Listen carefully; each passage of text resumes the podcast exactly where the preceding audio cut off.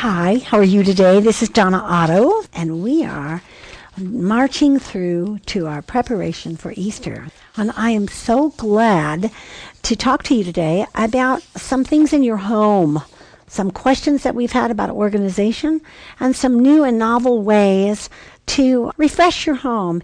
Easter is a time of refreshing and regeneration, beginnings, newnesses. Um, just as Jesus woke from the dead, new things are happening, new beginnings. Oh, we often see the baby chicks at Easter, and certainly the spring green if you live in any place at all that is above the temperature of 40. We're beginning to see a little spring green bud popping. I grew up in the city of Chicago, and while I may have worn my winter coat over my spring Easter dress to church and my boots, there would still be a little spring green budding on the trees.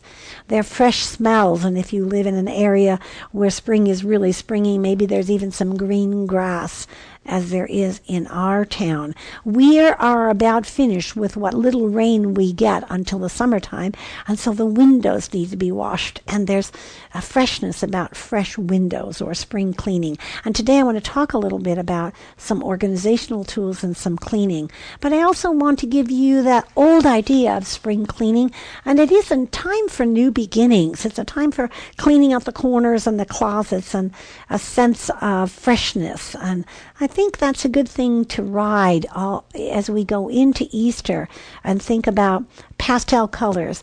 I really want to encourage you not to decorate your home, not only seasonally, but in any kind of decoration. I'm not a designer in any way, but don't buy a piece of art that matches your sofa.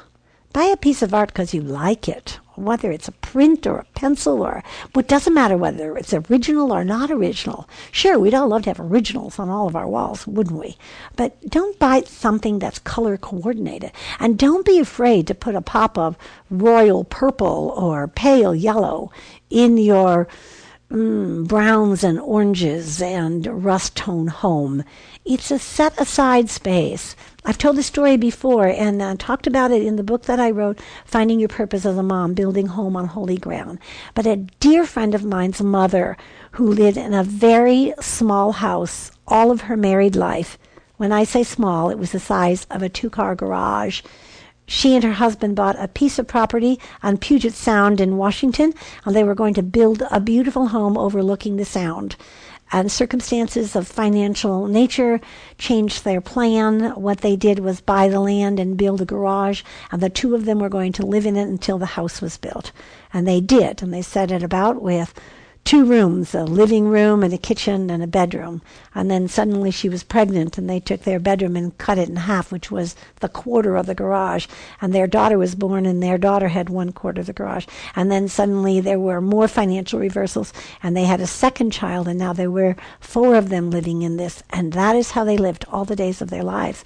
And they died in in that small facility, but she had a table in her house that was her seasonal change. As I talked a few days ago about just a plant. Well, she had this table and she would decorate it. Didn't matter what the other decoration colors were. It was red at Valentine's Day and green and red and gold at Christmas. So don't be afraid to bring these pastel colors into your home, even though you don't have pastels. Maybe at the front door or on the back door if you have a, a window looks out on a patio or a porch or a swing do these things, centerpieces, be natural in their colors, browns or a, a, wreath. A wreath is always a great centerpiece, and you can get those rope vine wreaths very inexpensively at the craft shops and put some lilies or some daffodils or something bright color on it. You can use the moss and decorate it. You can put fresh flowers or artificial flowers. Eggs. Eggs are huge and wonderful decoration. And you can make them yourself. We always dye eggs and we we do it the old way. We do it the old way and we hard boil them and then we dye them and then we refrigerate them and then we hide them. And we do lots of eggs, dozens and dozens of eggs.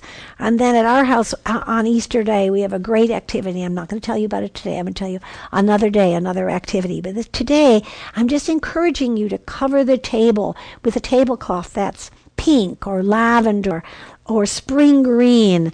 Put some green grass down the center of it and put some plastic eggs. Maybe that's how you'll do your celebration the days before Easter.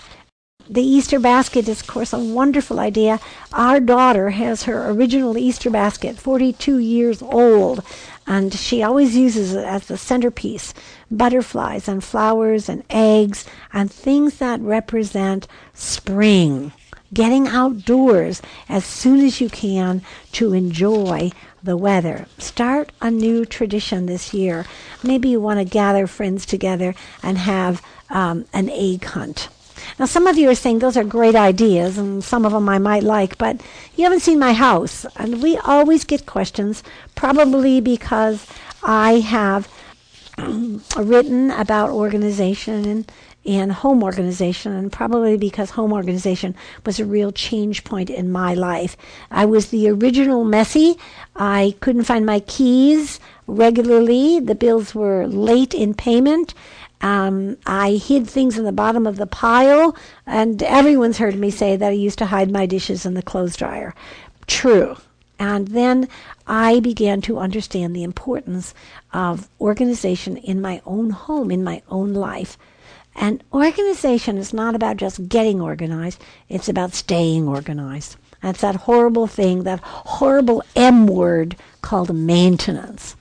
But because of this and this part of the ministry of homemakers, we often get questions about organization. So today, I'm going to answer a few questions that you have sent me. So here's the first question How do I manage the clutter with three kids? Three kids bringing three amounts of stuff. I recently said on one of the broadcasts that we had just one of our grandchildren for a few days. I was amazed at the stuff he came with pajamas and backpacks for school and the file folder and the lunchbox and he had a few toys and um, it was a pile of stuff. Of course, fresh clothes for every day at school, outdoor shoes and indoor shoes, and I I was overwhelmed with all the stuff. And when you multiply that by three kids, I still believe that one of the Otto mottos that works for me, and I, I just helped a young woman who said to me that her drop zone was driving her crazy. You have a drop zone, whether you call it a drop zone or not. We all do. It's that place when you get out of the car, off of the bus, with your stuff from the day, a grocery bag of groceries, a school book, a backpack. It's that stuff we take out of the house with us in the morning and we bring back at the end of the day. And the first thing we want to do is drop it. We want to be done with it. We want to leave it. But we all know what that drop zone looks like then. And we drop it and we leave it and then what do we have to do? We have to touch it again. Now, there are all these old rules about only touch things one time. I, I don't necessarily agree with that. But I do think that if you will train your children and yourself to this one thing, and that's put it back where you got it from. Where did your purse come from this morning? Put it there. Where did the groceries go? Put them there. Where does the school books go? Put them there. Where do the school books go? Where do the shoes go? Where do the dirty clothes go? Where do the clean clothes go? Where does it go? Now, some of you say, the truth is, I don't have a place for everything. And that's why I have so many piles of clutter. Well, that's a, a, question for another day.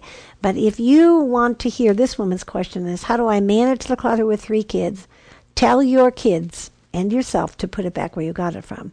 The next question, she says, I have space issues. How do I save time in food preparation? Well, that's a great question because we all struggle with it.